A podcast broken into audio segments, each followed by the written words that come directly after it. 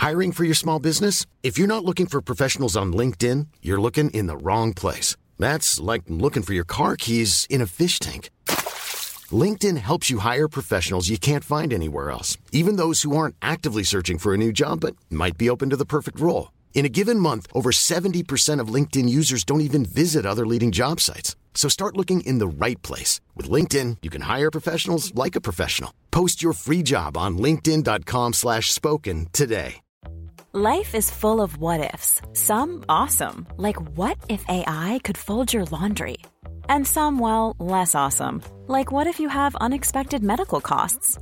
United Healthcare can help get you covered with Health Protector Guard fixed indemnity insurance plans. They supplement your primary plan to help you manage out of pocket costs. No deductibles, no enrollment periods, and especially no more what ifs. Visit uh1.com to find the Health Protector Guard plan for you.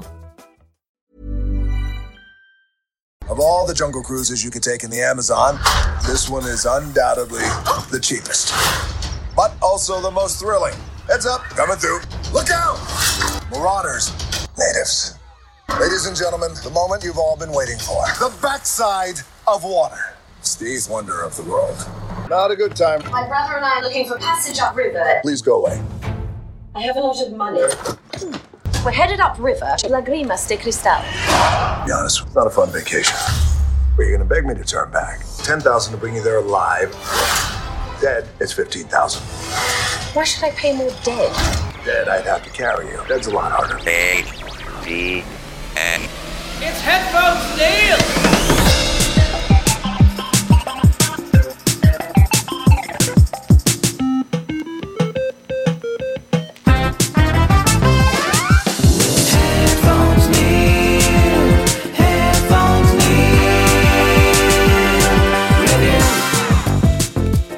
guys, and welcome back to another episode of Headphones Neil Reviews. I'm your host, as always, Headphones Neil, bringing you my review for the 2021 film Jungle Cruise. So, it's finally re- available for streaming for all people on Disney Plus's subscription service. So, if you're a Disney Plus subscriber, you don't have to pay any extra money. Um, anymore to be able to watch the film. So I gave it a watch to kind of see how the film compares to the ride, see how the film stands out overall as its own film, especially since I went on the Jungle Cruise ride at Disneyland for the first time this year.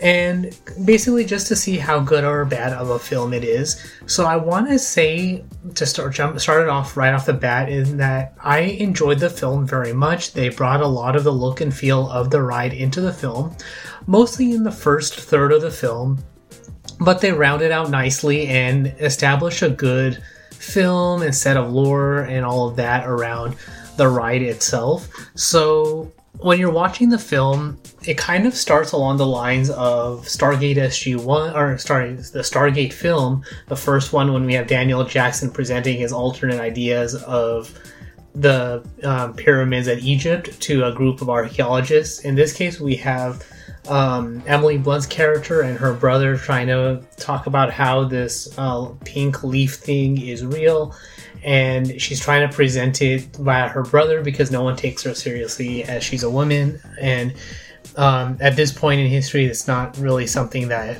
is widely accepted as um, someone to listen to.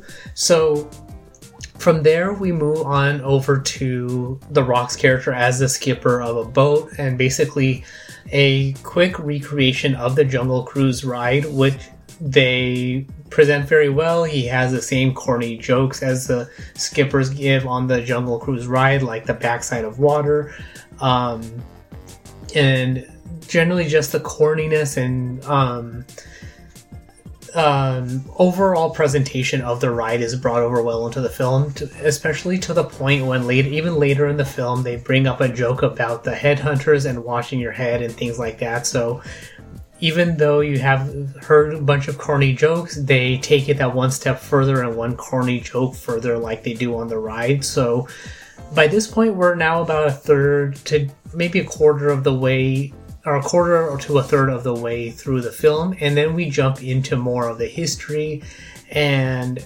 um, backstory and all of that as far as what's going on, why Emily Blunt wants to find this mythical um, elixir, why um, The Rock doesn't want to go there and all of that. So in watching the film, basically once we've ha- once we have Emily Blunt's character hiring The Rock, it essentially turns into the a bul- the bulk of the uh, Pirates of the Caribbean films merged into one.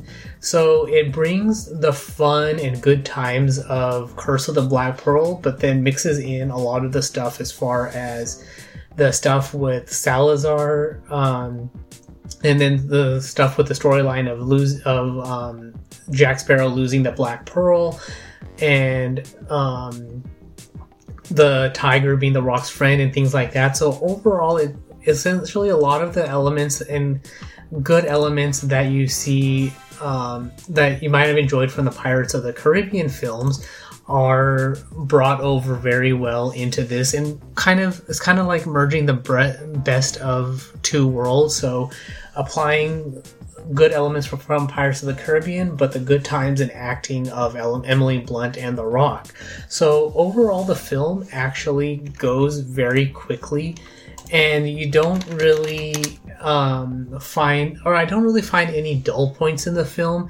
It's just a couple of time points in the film you wonder why it looks it sounds very familiar, and it's because they're applying the Jungle Cruise jokes to a Pirates of the Caribbean template.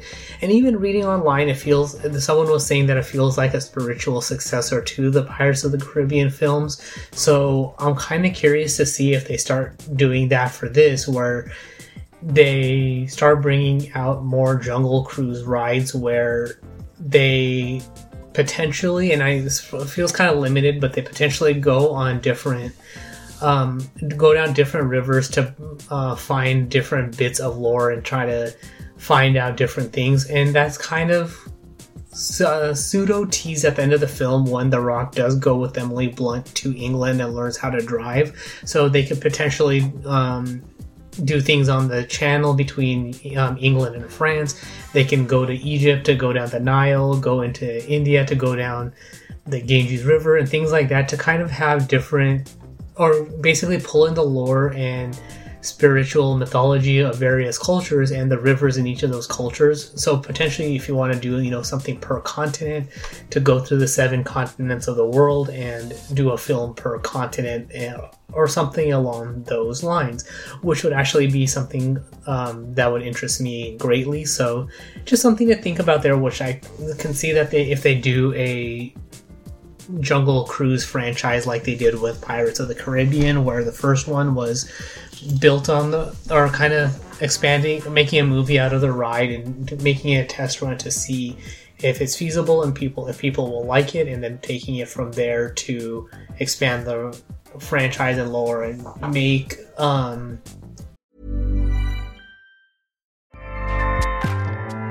ACAST powers the world's best podcasts. Here's a show that we recommend. The Real Housewives is a guilty pleasure for most, but if you're looking to not feel guilty about that pleasure, tune in to Everything Iconic with me, Danny Pellegrino, where I break down all the messy moments and behind the scenes antics of Bravo's popular franchise. And on Everything Iconic, I also interview celebrity guests like Kelly Ripa, Keke Palmer, Drew Barrymore, Cameron Diaz, and more about their guilty pleasures, their past work, and so much more. So if you're pop culture obsessed and find yourself watching way too much reality TV like me, tune in to Everything Iconic with Danny Pellegrino wherever you listen to podcasts. ACAST helps creators launch, grow, and monetize their podcasts everywhere. ACAST.com. The Rock and Emily Blunt globe-trotting Jungle Cruise skipper. So The Rock is keeps his role as a skipper, and then Emily Blunt is kind of the archaeologist or mythologist or um, something along those lines. So kind of like um, The Mummy meets Indiana Jones. So that's all there is for this particular review. So as far as grading the film, I'd probably give it a good grade of about an A minus, right? At least 90 to 95 percent. It's basically a good time, enjoyable. The Rock delivers the jokes as a skipper very well and makes it very fun. It, there's a lot of heart he brings when he's telling this his story about why he doesn't bleed and how he's 400 years old. Emily Blunt's character is good as far as um, being the a person at a time. Um, her brother was kind of the trope of the film that you knew that at some point he was going to get captured and tell the bad guy the plan and lead the bad guy to the goal of where um, Emily Blunt's character is trying to go. So, all in all, in general, I mean, it, it suppose while you would think that it's a film full full of you know trope fest, corny jokes and that sort of stuff, as far as basing it on the ride and translating the corny jokes and the skippers and all the various elements, generally works very well and.